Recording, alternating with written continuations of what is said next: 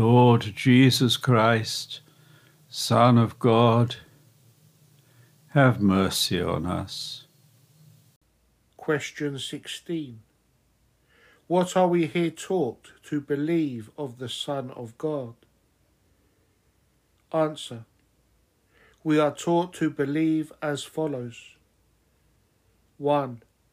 The Son of God came down from heaven, took upon him the nature of man, that is, a reasonable soul and human flesh, was made man without ceasing to be God, and dwelt on earth, where he was called Jesus Christ.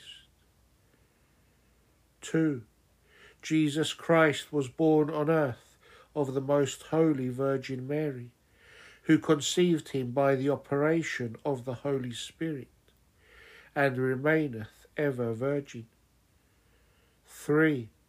Jesus Christ came on earth to save men from sin, in which they are born and live, and from death, to which they have been condemned ever since the fall of Adam.